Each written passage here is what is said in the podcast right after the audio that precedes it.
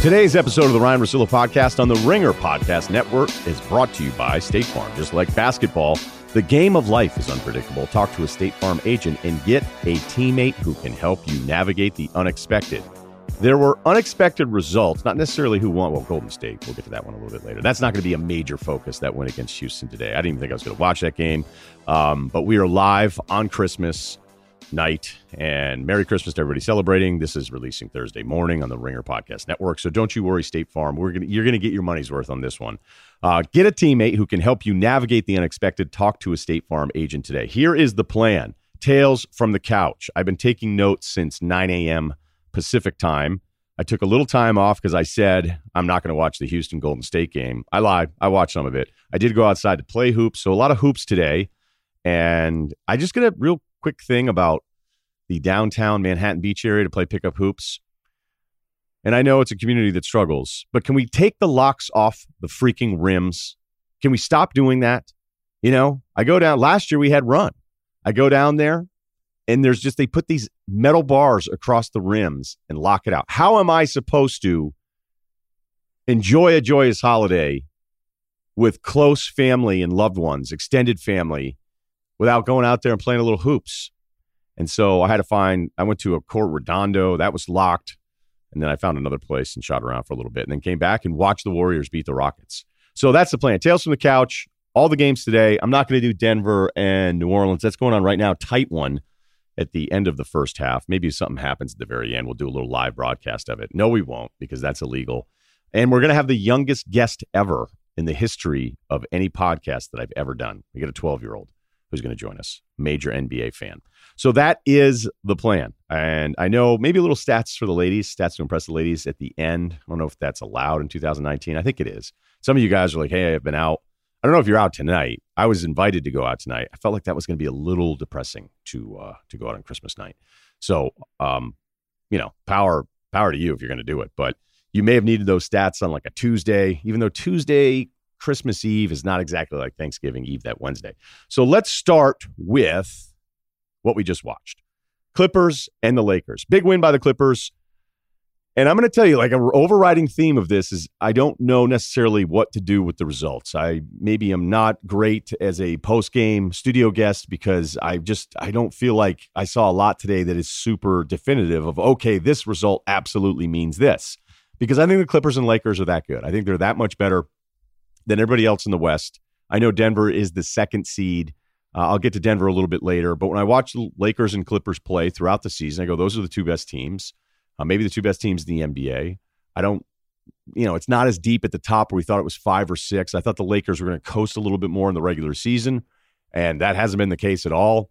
I don't know what to make of the Clippers record wise because the record would be better if everybody were playing all the time, but this is what they're going to do with Kawhi. So let's run through the game a little bit. Uh, it was a lot of fun stuff. Even though it was a little messy, it was sort of awesome too at the same time. And LeBron was passive, but I think he was passive by nature. I mean, it's not like LeBron's going to go, oh, Christmas, I'm not feeling this. It's too much pressure on me here. Um, but he was passive because of what the Clippers were doing. And then Kuzma goes off. And so in the first game, when the Clippers won at the very beginning of the season, the bench numbers were massively in favor of the Clippers. And in this case, with that big Kuzma start, they got to a 19 4 bench advantage over the Clippers, which is, you know, unheard of because we know what Lou Williams and Montrez mean to them because they start Zubac and they, you know, start Patterson and, and they do some of those things where they start different guys that they're never going to be part of their closing group. And the Lakers actually got up 15 at one point and it was a 17 2 run. And you're thinking, okay, all right, this is the Lakers thing that Lakers fans talk about all the time is that when it really comes down to it, Lakers against the Clippers in a playoff game, what is the solution going to be for Anthony Davis? Because as much as I like to track matchups, where do you start? What are the things you're looking for early? A lot of this, you don't know what the teams are truly trying to do until it's a close game at the end and they're searching out bad switches. They're searching out certain defensive players. I mean, there's some games where I watch, I'm like, oh my gosh, this must be the worst. Like this guy's out there and they're clearly just trying to get him to switch like five different times. This game was not that. And I'm going to get to all that stuff. Um, hopefully it's interesting to listen to me track switches. But I thought in this game, that's what was so interesting about it. So Davis had a good game, but it wasn't, even though I thought when the Lakers are going up, you're going, okay, maybe this is the problem. Maybe this is the problem because you've got to put Montrez on Davis. They had Paul George on Davis. And the way the Lakers are matched up against it, you know, they were going with Um, you know, LeBron wasn't going to defend. He doesn't defend the, the best players. He's just not going to because they're going to just try to pace him throughout the entire year, which is smart. I'm not knocking it. Maybe, maybe I'm knocking it when I hear he's going to be defensive player of the year because that's absurd. But, you know, he starts off on Patterson and then he finds different things throughout the game. And, you know, it was just it was just a game where it felt like both teams were kind of trying to search out like what would we actually really do if we're playing here in a seven game series. Um, Lou wasn't scoring at all. So that was part of the problem for the Clippers early. And if you watch Montrez as much as we all like him, because I think every one of us would love to have a Montrez Harrell on our team, if you're giving him post ups, especially against the size of the Lakers, that's a problem. We know that he's a better rim runner. He's somebody that's better on a screen, slipping it or rolling hard and getting him with some momentum towards the rim. Uh, maybe when everybody goes small, the post ups aren't as bad because his energy level is like in the 1% of the NBA. But when you're trying to finish against Dwight and JaVale and then Anthony Davis and all these guys, like Montrez can't hold the ball down there and expect to kind of finish. So here were some of the defensive things that I was I was talking about earlier. I started writing all of this down because I was trying to keep track of it. And this is all in order. This isn't necessarily like transition cross matching where you just end up with somebody like you rarely in an NBA game like okay tip the ball all right I'm against you and I'm going to defend you for 100 possessions. It just doesn't happen that way. And this game was crazy in that regard. So you had Danny Green on Paul George. Davis was on Kawhi because again they were always trying to put LeBron on whoever the third guy was. That was you know whether it was Mo Harkless, Patterson at times. JaMychal Green got some minutes in there. Um, the Clippers actually weren't getting a ton out of those guys. You know Kawhi had a really good first quarter. You look up and you go, what? He's got 14 points. I mean, look, Kawhi is he is one of the most. You know, look, we know he's arguably the best player in the league, but when he has these nights and another one of them today where you go, how many did he have? Like, God, that seemed absolutely effortless. You know, it just doesn't seem like it's forced or doesn't seem like he's taking as many shots. Even when he took a million shots against the Sixers in that game winner where he hit it from the corner, that iconic shot, he had taken so many shots. And I remember after going, God, you know, it just doesn't feel like that. So here we go. So you've got Green on Paul George, and then you end up with Davis on Kawhi. And then I'm thinking, wait a minute, is there a part of this that's a counter to the who's going to guard Anthony Davis for the Clippers? Is a counter to that saying, well, wait a minute, which wings? Like, what are you going to do with wings against Kawhi? Are you going to have Anthony Davis chase him around the whole time? Like, because that doesn't make any sense because they still, at least in regular season games, want to keep Davis at the four and keep a combination of Dwight and JaVale in there. And those guys are going to be up against Montrez, which is going to be the closing center for the Clippers. So all of this was through the lens of what would the playoff series look like. Uh, LeBron I mentioned his his matchups there. He had Mo Harkless at one point on Anthony Davis. So here here I go. This is tracking, and then finally I was like, stop, because you're just you're not even enjoying the game. The Clippers ran a play to get LeBron switched on the ball. So now I'm thinking, okay, are they actually going to go after LeBron and try to get him on these switches? And the Clippers run a very, um, you know, Doc is very good at running offenses to get efficient players you know, he just he just makes players more efficient. But a lot of it is pretty simple in that, you know, it's horns is always thought traditionally two guys you can go off of on the elbows, but they bring it up and then Kawhi just kind of picks what he wants to do. Where Beverley, even though he's the point guard, it's not like Beverley's running the offense and waving guys all over the place. Kawhi's just that good with his handle. So they run to get LeBron in a switch. I'm like, okay, pay attention to that.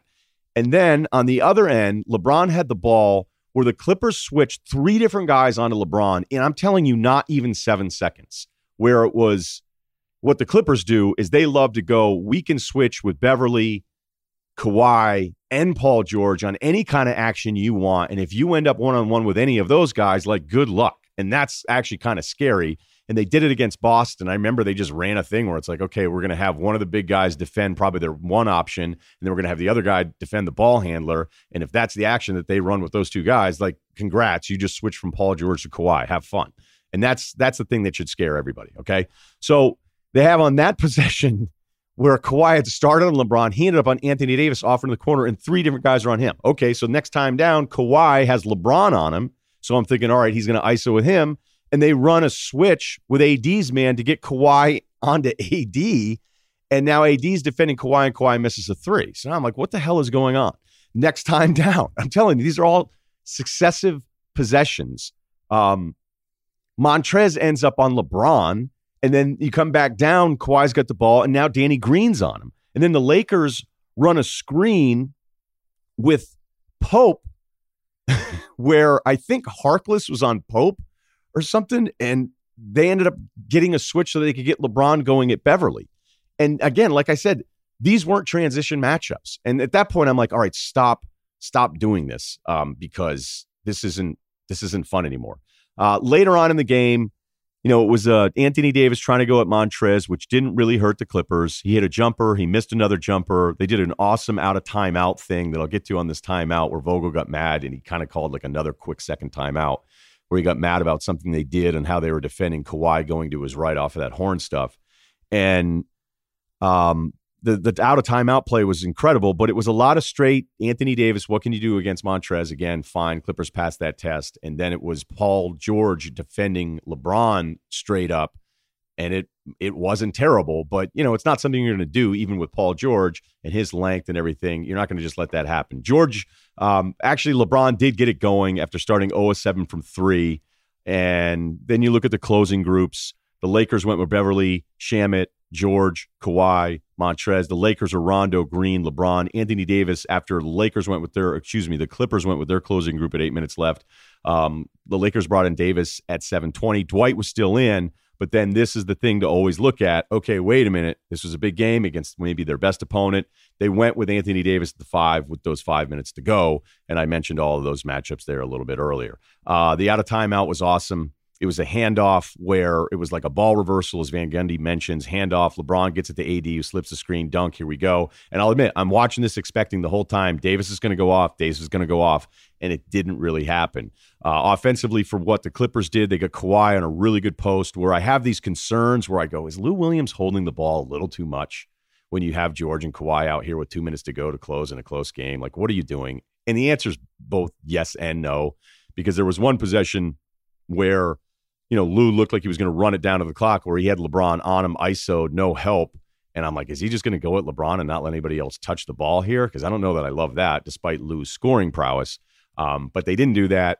Kawhi got a really good post position coming from like the right block to the left block, and he got fouled by Danny Green. It was a good foul. He got fouled again. He hit all of his free throws, and that's really kind of what happened in this game. Is that the Clippers made their last 16 free throws, and the Lakers didn't really know what they wanted to be. They they just kind of went one on one matchups and and the shots didn't go in. And it's very important though after um, the Lakers get the ball back with the shot clock off, down three. LeBron's going at Beverley. I almost didn't have this in the notes, and I just double checked here. By the way, um, I looked at it and go, okay, you know, are they going to the Clippers going to foul? They're up three. They don't. LeBron had a hard time kind of getting free of Beverley. Beverley got his body right into him. I mean, that guy is unbelievable defending bigger guys. Not that he's going to shut down LeBron, but he did on that possession and he blocked the shot. And my least favorite review in sports is when the guy swipes the ball out of your hands, like science on the super Mythbuster slow motion cam is going to show. The ball usually is always going to like be out of the shooter's hands last, but the intent of what you would always call was okay, if you have the ball and somebody swipes it out and it just happens to be that a molecule in your pinky is the last thing to touch the ball, like it's still off the other guy. Uh, I, I, bet there's people listening to this that are disagreeing with me, saying that it's it's it's better this way. It isn't better this way. It sucks this way, and I'm the furthest thing from really being a fan of either team. So it has nothing to do with it. I just don't think that that's really what the spirit of the rule is. And I know they reversed it and they called it out. That's your ball game. Um, but I I hate it. I just hate it. So I don't I don't care. I'm not sure who's better. I'm really not. Uh, I know for a fact like these guys are going to be fighting over Iguodala. It's, it's just going to be, you know, they're going to need an extra body. The Lakers are. I think. I think the Lakers need Iguodala more than the Clippers do. I really do. Uh, we could talk about secondary scoring for the Clippers. You know, what is Lou Williams in a Western Conference Finals versus a regular season game where he's getting 20 in the fourth quarter? Is Lou Williams somebody that another team's going to seek out defensively? Does it really matter though? Because you've got those other two guys and Montrez covers so much space himself. And then the fact that Beverley can switch on to bigger guys. I mean, that defensive possession against LeBron was all timer. So even though I don't like the review, I mean, he he blocked LeBron's shot. You know what? That shot wasn't going in because he was set up so poorly and it was just going to be really hard for him. So, um, you know, th- there's there's not a ton to add to that. Denver fans, you know, you're always going to be mad at me and you, you're just you just have to understand there's a very simple rule uh, for this, and it and it pertains to Milwaukee too, where I called Milwaukee a little Denverish, although I probably like Milwaukee a little bit better just because of the East versus not having two LA teams in front of them in the East. These are the rules. Like Pascal Siakam, when I sent out that note where I was like, you know, for for an MVP candidate, which he was at the beginning of the year, and Pascal Siakam's awesome. It's an awesome story, and in this Toronto team, which I'm going to get to, uh, they are incredible. But when I am pointing out some things with Siakam, you know what? I'm not going to point those things out two years ago because he's not even on the radar. So in a way, when you're scrutinized more intensely, at least by me, it, it's a compliment because you know the expectations are that Denver probably should have been in the Western Conference last year, and you know we want to see if you're the big boys. You know we're going to see if you can get out of the West. I mean, some people were picking them to get out of the West, like real people on TV. We're picking Denver to get out of the West, and Denver beat the Lakers uh, Sunday night. No LeBron. Lakers are kind of lost without LeBron. I thought Van Gundy made a pretty good point about you know minutes for Davis without LeBron you know, is there enough playmaking there? Is Rondo enough? You know, Green was was solid at times. Pope hit some big shots. Is it collectively enough where you can trust all those guys? Bradley, what is he going to be? Um, like just a couple numbers on Denver. A lot of the the metrics are really good. They're really good. Um, I don't know who their third guy is because there isn't one, and that's who they are right now. And when you look at their home road, that's something I always look at. Like if you're really good, you know, why are you below 500 on the road last year? and they were six and five. They played 11 road games going to that Sunday night game against LA, and a handful of other teams have played 17 or 18 games on the road already. So um, Denver's going to win a ton of games, and Jokic, you know, slowly is getting it going again. You know, Murray is not the is this guy ever going to be any good? Uh, you know, he's he's good. He's good. I don't I don't know if he's going to be great. Um, he's not great now, and that's that's my deal with them. So, and the reason I talk about them that way is that I don't look at them as a, a six or five seed. I look at them as a team that people talk about coming out of the West. So that's why I sound a little bit more critical, but it's only more critical because they're more in the crosshairs. That's it. That's all. That's all there is to it. So, all right. So that's the first game. Um, let's do let's do a little Golden State Houston, um, because I think it's it's actually worth doing a little bit more than I thought. All right. You know what's weird is I swear in the broadcast, and I may have this wrong, that they had said, well, you know, Golden State, Houston, Houston, this is their fourth game in five nights. I swear they said that because I wrote it down. It could have been off because I was just coming back from playing hoops myself. And that was also solo. So uh, I have no stats to give you on this one. So let me get to my Golden State numbers here because uh, I have a plethora of them. There are no more four games in five nights, by the way. There, there aren't. So uh, it hasn't happened now. This is the third season without it. Gamblers are complaining because they love that fourth game in five nights. It's the fourth game in seven nights. They're fourth on the road. You know, I know Houston fans will be like, all right, yeah, I know it wasn't great, but here are all of your excuses because I know you want to make excuses, Rockets fans. Of course you do. And here were the four teams they played. They played the Clippers, Phoenix, Sacramento, and Golden State. So it wasn't like they were going to Orlando and then Moscow. Okay and it's Christmas and you didn't play. Nobody played on Tuesday. And you came, what, from Sacramento? And they were terrible. so here are some simple things, though, with Houston. If they have 11 free throws through three quarters, then you're probably doing something right. And on the other end, um, you know, Draymond looked like Draymond. I mean, Draymond looked like the guy who used to hit threes five years ago. That's how good he was in the fourth quarter. And there's some free throw numbers here for Harden that I wanted to look at because his first attempt was at 7:59 to go in the game. They had 11 free throws, excuse me, free throws through three quarters. Um, if you want to look at just some of the offensive and defensive efficiency numbers here, Houston's number three on offense and they're 16th on defense. You're like, okay, wait a minute. Are they slipping a little bit defensively? No, they were 17th in defensive efficiency last season. Remember, their defensive season, they were pretty good two years ago. And the thing with them was always they were really good. Even when we thought they were bad, they were good off of makes and they were terrible off of misses. And honestly, that speaks to effort more than anything else. But so Houston's offensive defense efficiency numbers again, number three overall offense in the in the NBA, 16th on defense, 109 points allowed per 100 possessions. And last year, if you go, hey, sometimes your ranking can be misleading. Well, they were at 110.1 points per possession. So there's the same team defensively, at least when it comes to that. Golden State, these numbers are a little different.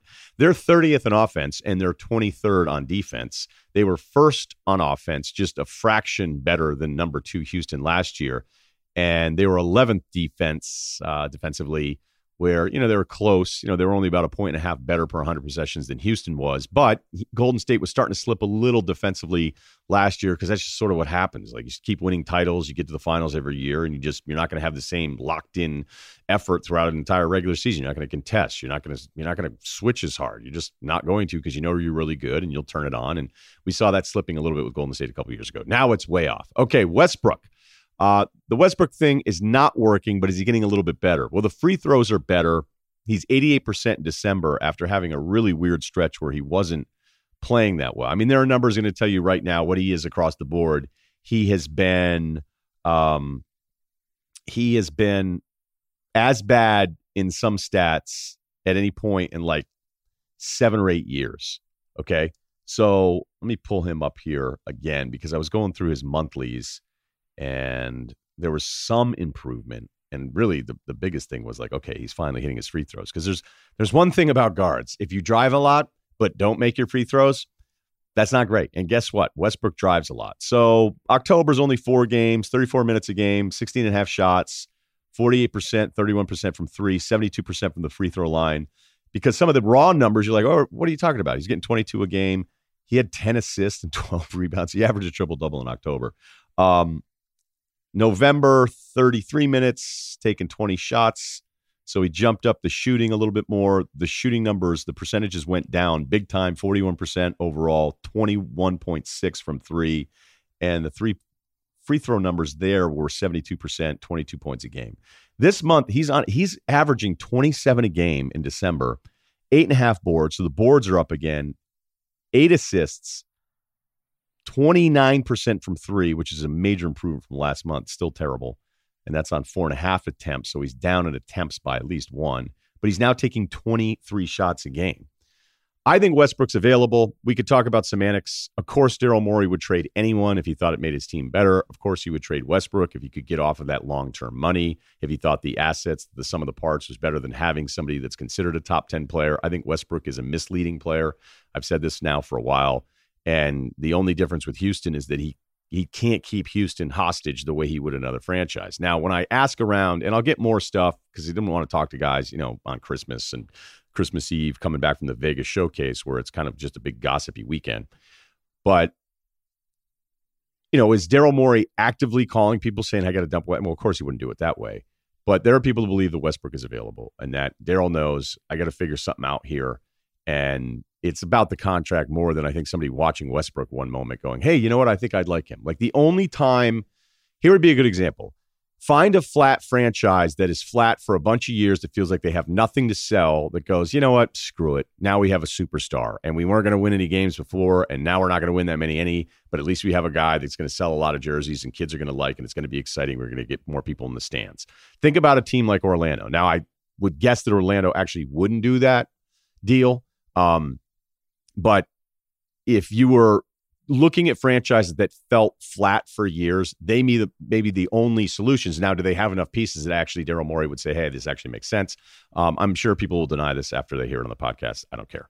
Okay, so Harden's free throw attempt numbers, as I mentioned, his first one at at eight minutes or so was a three that he made in the end one. He actually missed the free throw. Um, I went through all of his minutes, his free throw attempts, his field goal attempts, and all that stuff in the three point attempts. So October, because I'm like, wait a minute, Harden at one point was averaging 16 and a half free throw attempts per game in October. He's not getting the same foul calls that he used to get. And then I compared it with drives too. All right. So this is this is a little nerdy, but here we go. October, 37 minutes a game for Harden, 24 shot attempts, 13 and a half of those are threes, 16 and a half free throw attempts per game. And you could say, all right, well, he had 16 and a half in, in four games. Not a great sample there. And he averaged 22 and a half drives, which was number one in the NBA in October. All right, so let's go to November more games. Again, 37 minutes a game, 24 shots a game, 14 threes a game. All the stuff is the same, but then 14 free throw attempts per game. All right, not a major correction. It's only two and a half. Um, I looked at his drive numbers. Was he driving less? Yeah, a little less. Two and a half less drives per game, 20 per game, third overall in the NBA. December, 39 minutes a game for Harden, so more minutes, 26 shots per game, still only 14 three, only 14 threes, but only 10 free throw attempts per game.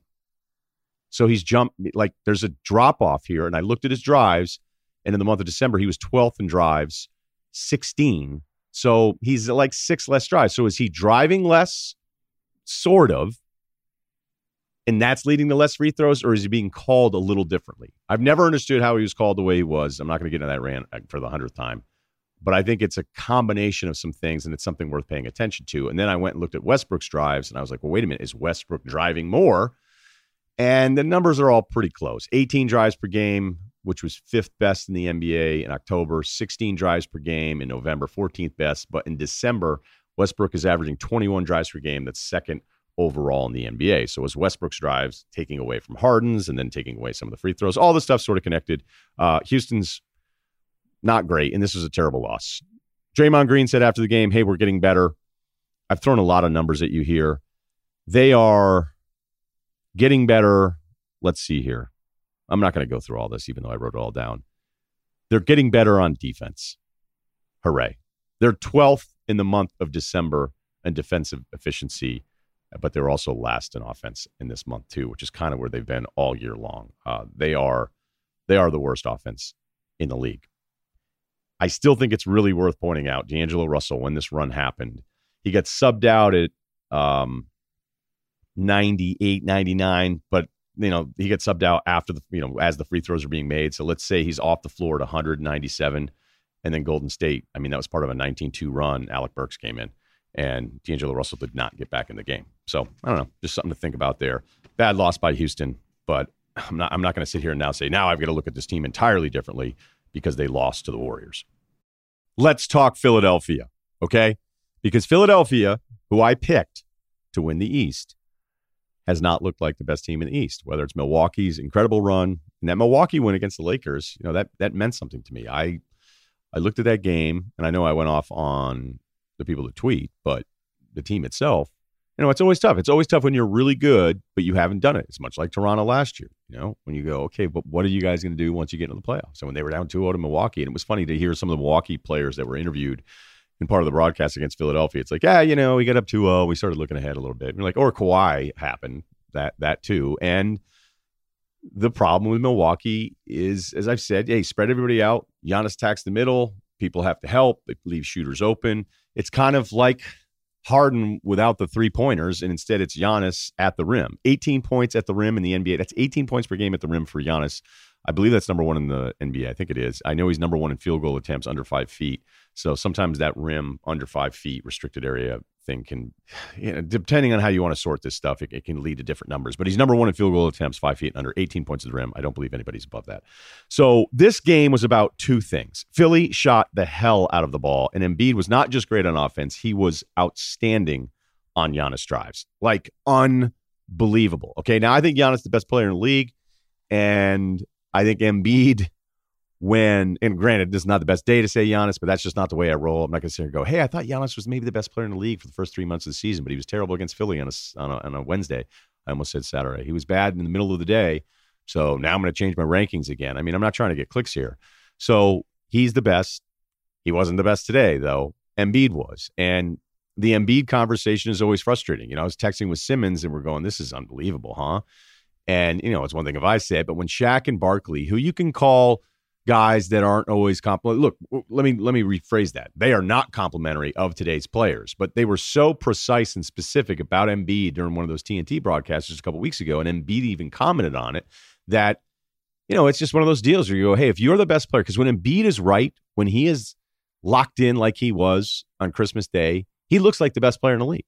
He just does, and some of it's conditioning. Some of it's, I don't know if it's a passive nature. Some of it's just the frustration of playing for a coach that, by the way, is just now figuring out to split up Simmons and Embiid minutes more. I was on 82games.com looking at their minutes groupings and comparing last year with this year. And I think it's pretty definitive. And I don't want to go through it all because I still think we need more time, especially with Embiid missing time because some of the ways they sort it, they'll sort it by percentage of available minutes for the entire season. So Embiid's numbers are going to look lower because I'm missing some games. But whenever I'm tracking a Philly game and I look at those Embiid Simmons splits and the substitution patterns, they're splitting them up more.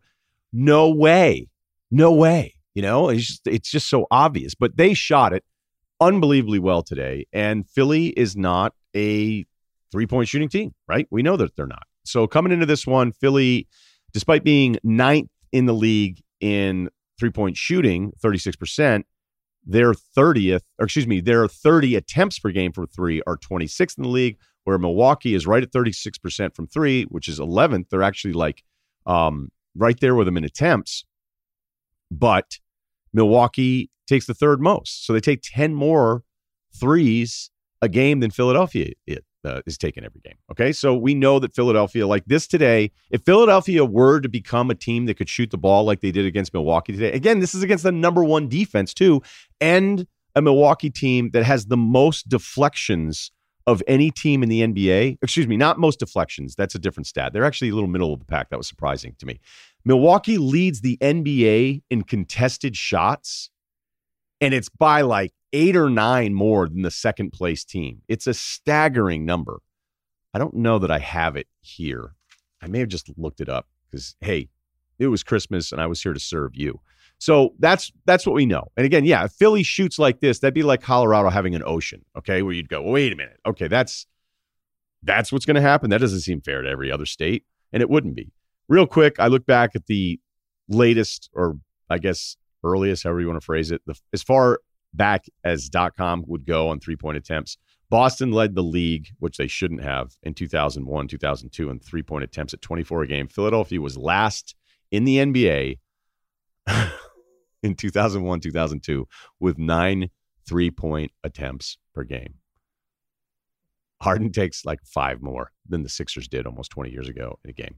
So let's go over some of the Embiid stuff at the rim because it was it was brutal. Um, in Milwaukee without Giannis, it's even worse. Like Lopez disappeared. Middleton, I know he ended up with 30 plus points. Those were empty as hell.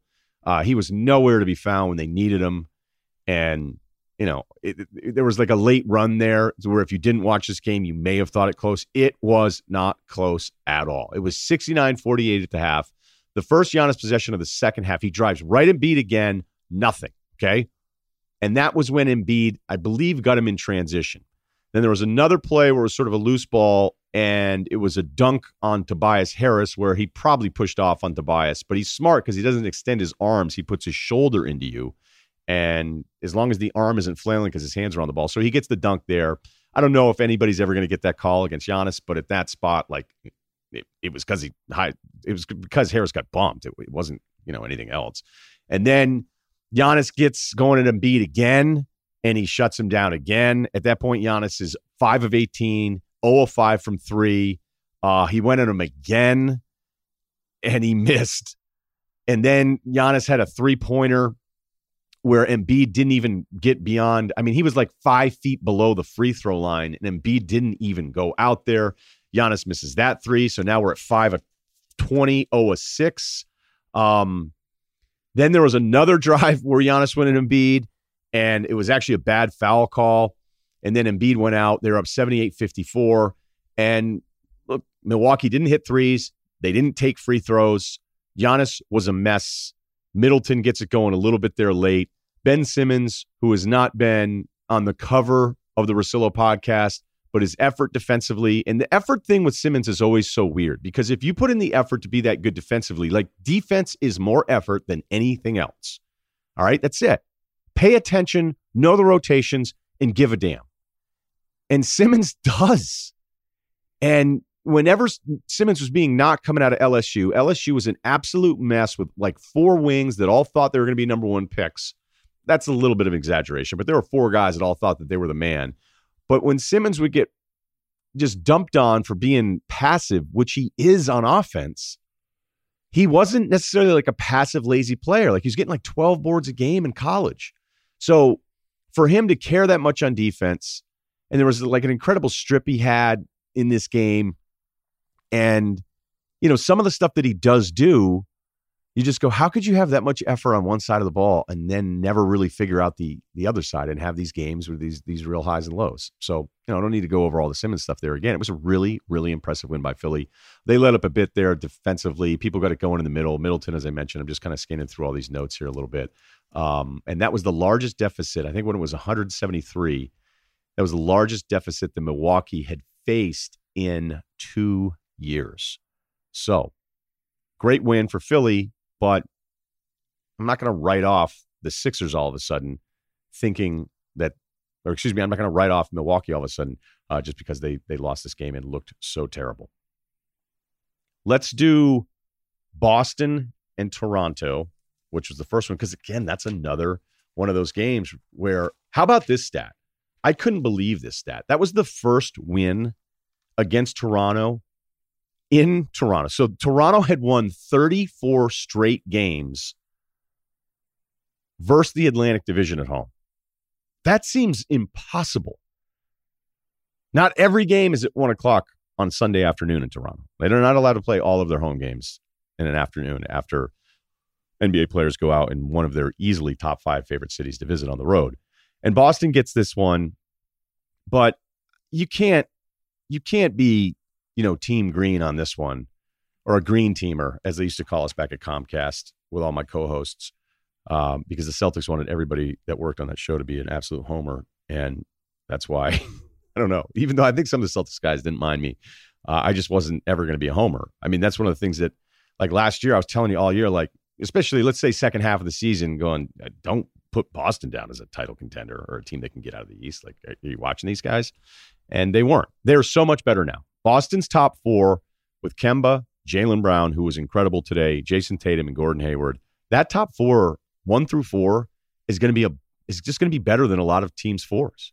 And if they can find another big, and you know they Daniel Theis is a nice player, but he should be a backup uh, not your starter. Kanter has his moments, and Lowry was going at Kanter and and Chris Boucher, who's such an incredibly odd, talented guy, a big guy who can block shots, set screens, roll, catch, and then his three point shot looks terrific. Uh, that was actually something I took out of this Toronto game more than anything. You know, despite them losing and it not being, it was competitive. Um, they got up ten nothing in the first thing, and then you know Boston went on this massive run to match them, and it just, you know, Boston was the better team, at least today, against an undermanned Toronto team. But even when I look at their bench, you know, Ibaka, 23 minutes, that's an incredible big to have in your rotation. Gasol was out. Siakam, the best player, is out. And Powell's out, who Powell's a nice player. So that's three guys that are probably, I don't know where Gasol's minutes are. I'm not going to look it up right now. I'm going to imagine he's probably like outside of the top five. But those are three starters, three guys that are outside. You know, I'm going to look it up because it's going to bother me just trying to be thorough. I don't want you talking to somebody being like, you know, whose minutes I think might be top five. Yep. All right. So there you go. So Powell is a starter for like half the season, but Gasol is sixth in minutes. So they're missing three of their top six minute guys, and Ibaka is now starting, and Ibaka would be a starter on a lot of teams. He's the backup on this one. So let me just go back to this because it's just something that jumps out at me. Here I am raving about Toronto as they lose by 16 at home. But Ibaka, bench guy. OG Anunoby didn't do anything today, but I still like him. Lowry, you know, getting back in the mix. He wasn't very good, but I'm going to mention a couple things that are very pro Lowry. VanVleet's incredible. He had 27. McCaw playing minutes. Boucher, as I mentioned, uh, excuse me, Boucher. Um, Hollis Jefferson had some nice moments today. Terence Davis has been pretty good for them. And you just keep looking, going, this is this team that can play, you know, nine guys and you're not scared to death. Like all of them are. that's that was the big lesson in, in last year. And not to say that everybody can match it in roster management how you want to build it, but it's something to be said about having seven or eight guys that they have the ball in their hand with a few seconds left on the shot clock can find a way to get a shot off. Or, you know, that Oklahoma City team back with Durant and Westbrook, you just drive me crazy and be like, how could you have two non like not forget guys that you don't have to close out on two two to sometimes three guys it felt like the thunder would pair with those two that didn't need to be guarded just not just not a lot of balance offensively, despite at the time having Durant and Westbrook, and maybe should have won a title in 2016. So compliments for for all of that. Um, Lowry, you know, I I find the annoyance of Lowry throughout of course of the game to get in the way of me uh, enjoying how how important he is to the team. Which I need to admit right now because I saw some things even with a bad shooting night and that loss. Like this is the difference between a Kyle Lowry and let's say, well, I don't want to do a Trae Young thing here again. I might though. Even though every point guard now needs to actually have a shot, like if you're going to be a special point guard because of how incredible this position is now, you have to be a scorer. Score first point guards were a bad thing. Now it's like a prerequisite to play the position. But there's still something to be said of somebody that knows, you know what? I got to get somebody else going here, or I got to keep somebody else engaged. Kind of like the anti Westbrook. Westbrook didn't care if anybody else was engaged. He was going to do his thing. And then if you got the ball, cool. Kyle Lowry not only understands what needs to be done possession of possession. And he look, he's going to take a few bad threes and he's going to do some things you're not always going to love. And he's never going to be like a top five guy or any of that kind of stuff at the position. But he also, you know, there was a stretch where they were really bogged down and then they ran something out of a timeout where they got kind of all the action going left to, or excuse me, right to left uh, around the key. And VanVleet ends up with it, but really the play was Lowry to catch it at the top of the three for a look off a screen that was set behind where the ball action was and Lowry catches it and hits the three. And I go, you know what? That's that's the thing I need to point out here and talk about Lowry. Now, on the other end, defensively, you know what Toronto's doing. You know they threw a little zone at Boston. You know, not necessarily as much as Miami's doing, and that's something about Philadelphia, especially this last week or so. You know, more and more teams trying to throw some zone at them. But Toronto, I love the zone after a timeout.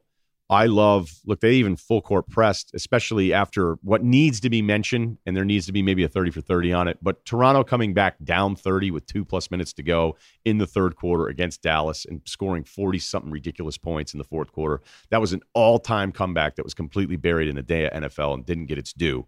Boy, I'm really talking up Toronto a lot here for a team that lost. I guess I'm just going to be honest with you. Like, Boston's really good. I love their top four. I don't like their bigs the Grant Williams at five thing has been a disaster. Um, but they're the two seed, and I'm not sure. I'm not really sure if they're definitively like the second best team. Like I still think Philly's more talented. Um, Toronto with Siakam is is right there with them. Miami's really good, and Oladipo's coming back for Indianapolis. So you know, there's there's a lot there at the top of the East, and it isn't crazy anymore to say the top of the East is deeper than the top of the West. It's just I'm not sure if any of those two teams are as good as the two LA teams. So as I sift through all this Toronto stuff, um, I mentioned the Lowry deal there. That made it 78 64, but really didn't matter. Um, they would trap Kemba, and that's what's going to happen to Kemba, especially as you start getting against the big boys in playoffs. You know, the small guard trapped, force him away from it. But I'm telling you, if Kemba is splitting some of these doubles really well, he's anticipating them perfectly. And if there's any lag in somebody trying to get over a screen, with him, he's doing that thing where he pulls up from three quicker than you think, and he doesn't have to be straight up and down. He's floating into the shot from three, and he's hitting it. Uh, and no Marcus Smart for the Celtics fans that maybe are so frustrated with the segment so far. But come on, they were missing three of their guys. Uh, bad Tatum game. Bad Tatum game. Five of 18, 11 points, zero free throws. He is, and this is kind of like the Tatum Denver Nuggets, Siakam, Milwaukee Bucks, all of it put together. I love Tatum out of the draft. There are tweets that back that up. When he did what he did in the playoffs that first year, I'm like, this is something special. We also didn't realize the East was god awful when you think back at two years ago when LeBron made it to his last finals. Not last forever, but you know what I'm saying. And I had high, high hopes for Tatum, and I didn't know what Jaylen Brown was going to be. Jaylen Brown last year was terrible to start the season. Then he just said, screw it. Because I think that's the part about Jaylen Brown that I really, really like. Um, and Tatum wasn't as good. And I do believe Kyrie had a lot to do with that. And we can dig into some of the stats and say, oh, there wasn't really much difference. That sometimes stats, you know, what I don't like about going back and looking at certain stats, be like, you know what, that guy, that's what he did in the playoffs. So what happened when I watched in the moment? None of it was true. Because 20 points not every 20 point game is created equal. Okay. So I have higher hopes for who Tatum is going to be. But now in his third year, he's had some games this year that are nuts. I think he's had four 30 point games, and he's had like more 30 point games in less than half a season than he'd had in the previous two years combined. I got to double check that. That'll be my to do list for next week. Double check that Tatum scoring stat. I like Jayson Tatum. But I think my expectations for him are so high that when he has these god awful games, I'm like, you know, he has some real duds in there. He does. And he's always going to be linked to the Brandon Ingram thing because he was the piece that was going to be in the Anthony Davis trade. The Celtics would have traded him, um, but Davis wasn't coming here and Kyrie wasn't staying. So none of that stuff was going to work out. But they would have traded Tatum for Anthony Davis. I believe that. and then you know the whole Ingram stuff. Like it just goes on and on. It's really just Lakers and Celtics fans yelling at each other all the time. But I have this rule about guys like, and I'm talking about Tatum. Look, Tatum was in the top 16, 16A MVP votes for Magic Johnson. You guys saw the tweet. So when we're expecting that maybe you could be a top 10 player, because Tatum has flashes where you go, this guy's absolutely unstoppable. The size, the handle, the shooting, the range. What are you going to do with this guy? And then there's nights where it's just terrible. I go, by his third season, shouldn't he be more consistent? Now, we are in this age where we're seeing longer, slower growth from the best players in the league in a way that we've never seen before. When LeBron was awesome right away, he was awesome right away. Okay. When I don't know, take your pick. Like Chris Paul was awesome right away. like, hey, recently pick Chris Paul again. Congrats. You know, Steph was a little different because he was off the ball and he had Mark Jackson holding him back. And, you know, they were running stuff where he was standing in the corner. And granted, he hit all those corner threes, but they had Jarrett Jack and they had that stuff. And they just had other guys that were more established that were taking shots away from him. So he wasn't allowed to just freely go nuts like some of these high usage guys on bad teams. But Giannis took time. Kawhi took time. But I, st- I still think the special ones we know pretty quick. I don't think the league has pivoted to this thing now where the best players are going to be the best versions of themselves and sort of a surprise at year five because Kawhi's a surprise, Giannis is a surprise. Hell, even Paul George took a little bit of time. Shout out to John Hollinger for being the first person I ever remember saying he's going to be an all star. So I feel like Tatum, if he's really going to be what I personally, the, the expectation that I have for him, and certainly a lot of other people do, then I'm kind of like, what's why, why are there still some of these really bad games? Whereas Jaylen Brown, I didn't have the same expectations, and I think he's been incredible. And I probably, I wouldn't say more of a pass, but like, I never thought Jaylen Brown could potentially be a top 10 player in the league. I just, I'm like, oh, hey, Jaylen Brown was awesome again. That's great. Oh, he was bad? Yeah, whatever. When Tatum's bad, I'm like, man. And, you know, it's really, I saw here's here's an example of something really stupid. I saw a Browns website tweet out something about Baker Mayfield's first two seasons, and they compared it to Drew Brees. Now, here's one simple rule: if you're going to compare a quarterback playing today versus a quarterback ten years ago, hell, this is almost twenty years ago. Stop right there. Don't do that, and you can save yourself like 30 minutes of writing stuff down because it's a completely different game. But if you're stubborn and you're going to go ahead and do that anyway, and go, well, look at Drew Brees' numbers. Look at Baker Mayfield. There's basically no difference. Yeah, well, you know what you're doing? You're comparing Baker to somebody who lost his freaking starting job in San Diego. Okay. Go back and read Burt Breer's Monday Morning Quarterback with an incredible interview. I think it was Schottenheimer who was working with, um, it's the kid, Schottenheimer, who was working with Brees. And they're like, hey, we're drafting a quarterback. And Brees is like, great, awesome. And they're like, hey, if you don't get a touchdown this drive, we're benching you and we're going with somebody else. So you're comparing Baker to a guy that becomes a Hall of Famer because he got a lot better. And it's the same thing with Peyton Manning. Anytime a young quarterback throws a million picks, it's like, wow, Peyton Manning had a million picks his first year. Yeah, then he became one of the three best quarterbacks in the history of the league. So what am I supposed to do? Like Jameis is just a, another season away. Like Jameis throws a lot of picks. So did Peyton Manning. Basically, he's Peyton Manning, dude. He's just in Tampa. No difference. People do that all the time. So that is my point, is that if you're going to be really special, I need to see it more consistently from Tatum. But the Celtics are smart. They're great offensively. They're really good defensively. And the way they anticipated some of the trapping with the second pass, it was just really good. And that was a nice win for a team that, you know, I, I can't wait to actually see the Eastern Conference playoffs because it's going to be it's going to be real matchup heavy. If Philadelphia ends up with Boston, if Boston doesn't add it big, good luck. Good luck, Boston. This word from State Farm, and then the best interview I've ever done.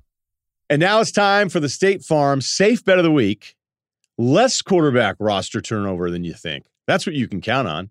Ryen, what are you talking about? Look at all these teams. I went through all the teams. I think there's nine teams right now that could have a different quarterback starting next season Cincinnati, the Chargers, maybe even Chicago, the Miami Dolphins, Tampa Bay Bucks, Carolina Panthers, Oakland Raiders, Denver Broncos, Tennessee Titans, and we could even add Detroit if we want to, but I'm not going to speculate on Matthew Stafford's injury, although we do know it's severe. So it sounds like there are nine teams. But before I actually break that down and tell you that number is going to be less, Let's remind you about these big numbers because if you're fumbling with insurance, State Farm agents are here to help because with over 19,000 agents, they're local to you and available to help. Whether you connect in person or by phone, or through the State Farm mobile app. Agents are here to help, so go with the one that has coverage and agents that you can count on.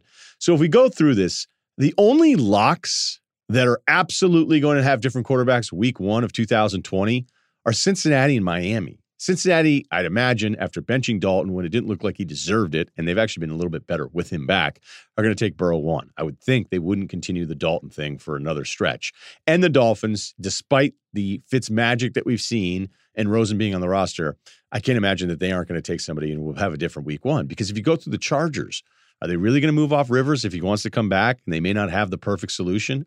Are they really going to move off Mitch Trubisky if you're in Chicago? Hell, we're hearing that Jameis is a lock to come back to Tampa Bay for another year. And despite all the Kyle Allen love, he just got benched for Will Grier. So another one year commitment to Cam Newton. Is that really the wrong call if they feel like he gives them a better chance to win some football games? Derek Carr's contract isn't just something you would kick away. And Denver with Drew Lock may have their guy. And Tannehill has been incredible for the Titans, one of the best fantasy producers, which is not really the number one qualifier for a GM to give a guy a new contract, but it's real. So usually it's always about five or six teams because they move on. You just get tired of that same guy. But even though there's nine teams that could potentially make a change, I think the number is going to end up being a lot less, as low as we've seen in a long time. State Farm. Talk to an agent today. Okay, here is the youngest guest we've ever had on the podcast. His name is Sully Miller. He's a really good basketball player, and I'm as creepy as it sounds, in his bedroom, interviewing him. We got Lakers jerseys everywhere. Let's talk a little about you first before we hear your takes. Uh, how old are you? I'm 12. And which position are you? Like a combo? Or are you a point, shooting, everything? I'm a point guard. Who would you say you've modeled your basketball game after? I'd probably say more of like Chris Paul player because I'm like mostly like a pass first, but I can also score. I like that. I like that answer. You know that a lot of people say they hate playing with Chris Paul. Except I'm a good teammate. All right, so you're a leader too. Okay, all right. So if I have this right, so like in the beginning, your favorite player was who? Kobe Bryant. Okay, so it's Kobe. Um, here's the other thing though. If you were born, do you consider yourself an LA guy? Well, yeah, I was born in LA, but I grew up in Vermont. But I've always liked LA teams. Do you tell kids that you're an LA guy in a Vermont classroom? Yes. That must be kind of awesome. Does that play well? Yes.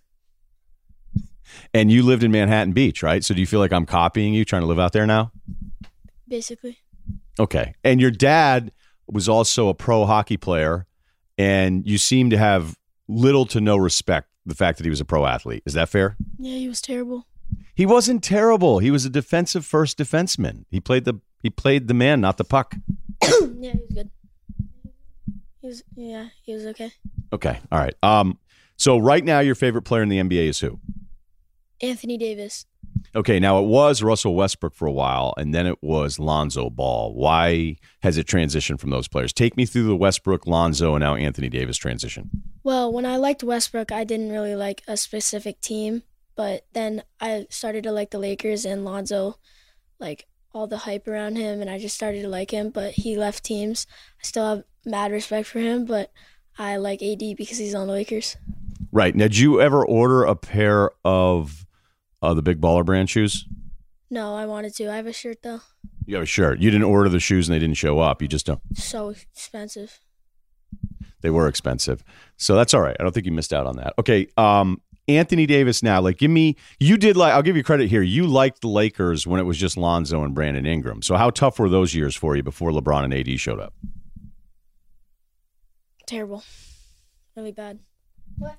But, see, I love lo- watching Lonzo because he's like he's just he's to be honest, he's not that good. I just when he does good stuff, it's amazing. It's beautiful. I do think he might get traded again. So would you want him back on the Lakers? What if he went on the Celtics? What if Alonzo went to the Celtics? Would you become a Celtics fan? Definitely not. Never. Yeah. And you were there for the Westbrook game winner in Boston. And you were cheering amongst a sea of other people named Sully.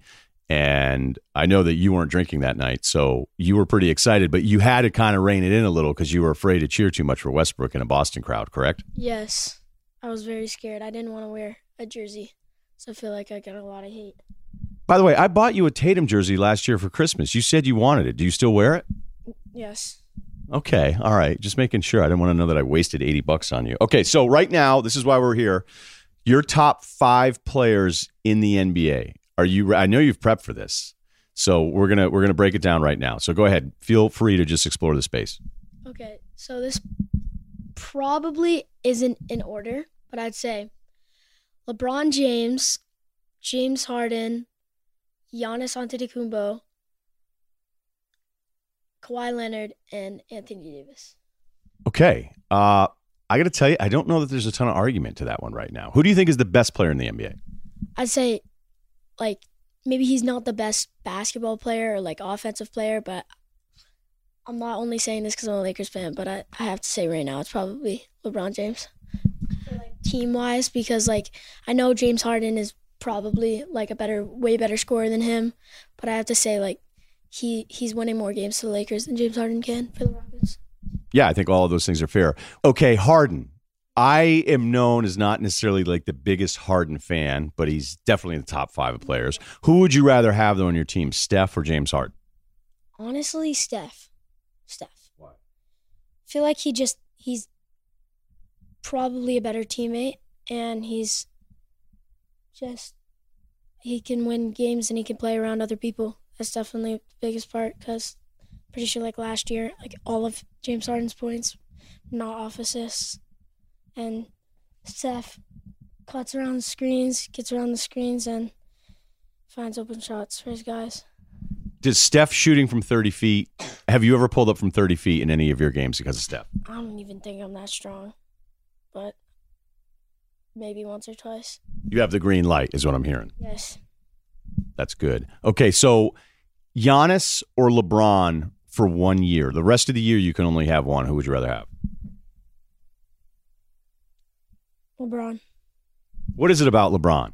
I don't know. I just feel like he, right now he's just like a lot of people say he's like not well, he's not in his prime, but like he's definitely still got it. Like a lot of people are saying he's wearing out, but like he he can score, he can defend, he can pass, he can rebound.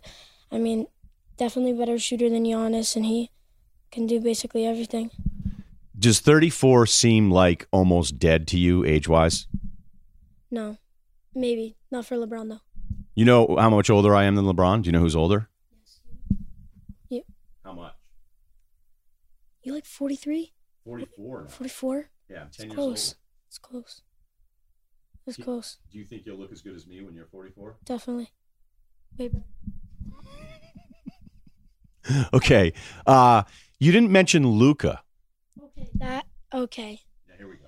Right, I forgot about him. That's right, okay. he might make the top five. Maybe he's playing outstandingly well right now, but I just, I don't know, this whole triple double thing, getting kind of crazy. Played out a little. I don't know. I mean, he's definitely better than Trae Young. He definitely won. I definitely see how the Rookie of the Year award went to him. That was fair, because started the season when no one really knew him, and then he just went off in games, and yeah, he won it. Now, you're a point guard, as we established at the top here. If you had to pick any point guard, though, to run your team, does that mean you'd take Steph over over Harden? Is what you said, right? hmm And then where would Westbrook be? Would you rather have Harden than Westbrook? I feel like mm, no, because Westbrook is like he's just like I don't find he's not like in his prime anymore. I just feel like he's just not really. He's missing a lot of shots. Yeah, he's not a good shooter at all. You mentioned Trae Young there. Uh, How do you feel about his game? Because I see you having the attitude of a Trae Young, but maybe not the handles yet. Yeah, Trae Young, saucy. Uh, he's just really fun to watch. He's like, he's little, but he shows that size does not matter. He can like get by everyone, and like he's very hard to guard because if he like dribbles the ball super low, like that's almost like impossible to guard. And he can finish his layups. He's really good at floaters, and yeah, Give me a couple guys that you don't like watching, that you're not a huge fan of. Well, I it depends because like if it's like if they just like are just like I don't like watching like centers for some reason because they just don't do anything. So you're, but like, how tall do you think you're going to be? Do you think you'll ever be a center? No, I think hopefully six feet over six feet. I think you'll be over six feet. That's great. How come you never wanted to play hockey like your dad? I don't like sports equipment. You just want to show up and ball. Yes. Yes.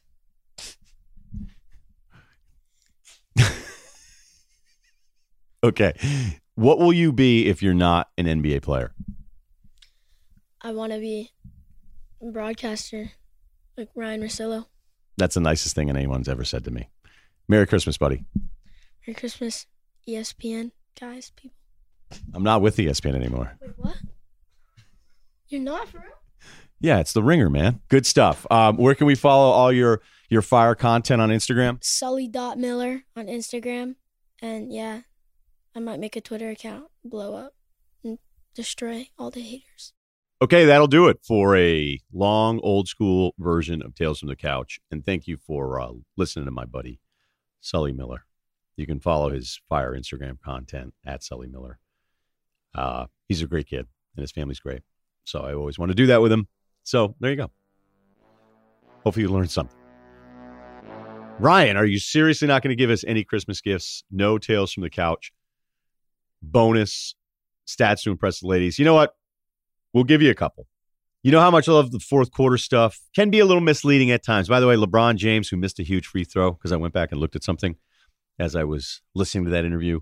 He missed a big free throw in that game in the loss against the Clippers. He's now 61% from the free throw line in the fourth quarter. Something to think about because you can see he wears the stress of those free throws on his face. He does.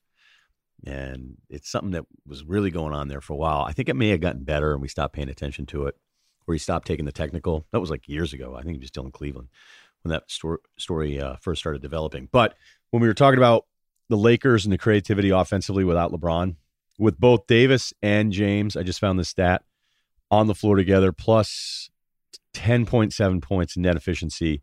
Just LeBron plus 10 points. Just Davis minus 6.3. Whoa. That's actually shocking. But when you've watched the Lakers without LeBron, even though Davis feels like because he's defensive player of the year and he's been great, that he's like in the conversation for MVP as much as LeBron is, uh, those are pretty staggering numbers. So just something to think about. Van Gundy pointed it out. It was really smart. Um, how about net differentials for teams in the fourth quarter? Top five are the Bucks, Celtics, Clippers, Lakers, and like, hey, Ryen, that's not impressive. I'm going to Applebee's tomorrow for unlimited riblets. And if the waitress is from Oregon State, who, you know, still is expecting to go back to school at some point, finish, she had to leave after her sophomore year. I need something a little bit better than, hey, the four best teams in the league have the four best differentials. Well, the Thunder are fifth in net differential in the fourth quarter, all between 11 and nine points in the. And then actually after the Thunder, there's a pretty significant drop off. So the Thunder are some doing, they're doing some things. They're doing them late. The worst five, and this is worst to uh, 26th, Memphis, Charlotte, the Knicks, the Nets, the Hawks. And here's uh here's some interesting numbers. Atlanta has the worst offensive efficiency in the fourth quarter. Okay, so Trae Young, who possesses the ball more than any single player in the NBA, 9.1 minutes per game, he has the ball in his hand. That's number one in the league. He's 6.25 seconds per touch, number one in the league. He's six plus dribbles per touch, which is number two behind DJ Augustin. Augustin, he's not afraid to hang on to the basketball. So there's your guy, Trae Young, who, if you knew what to look for, you would see some of the things that I see. But some of you are just going to be really stubborn about this until three years from now, where you go, hey, a lot of the stuff that you said, you were kind of right about him. Atlanta's number 27 in offense, number 28 in defense. They're actually 13th in the fourth quarter defensive efficiency. That's probably because everybody's killing them and it doesn't really matter. Kind of like that Cavs game the other night where they were trying to give that thing away. The Atlanta Hawks, run by the most touch guy in the NBA, Trae Young, have the worst offense in the NBA in the fourth quarter. maybe you could say, hey, who cares? They're getting killed already, so it doesn't really matter. I hope everybody has a great holiday and enjoyed this. And we will be back next week. I'm flying to Atlanta for the Peach Bowl. I cannot wait to see what happens. And we are not doing a remote from the north side, but we may make an appearance. Thanks for listening. Make sure you subscribe to the Ryen Russillo podcast on iTunes and everything else.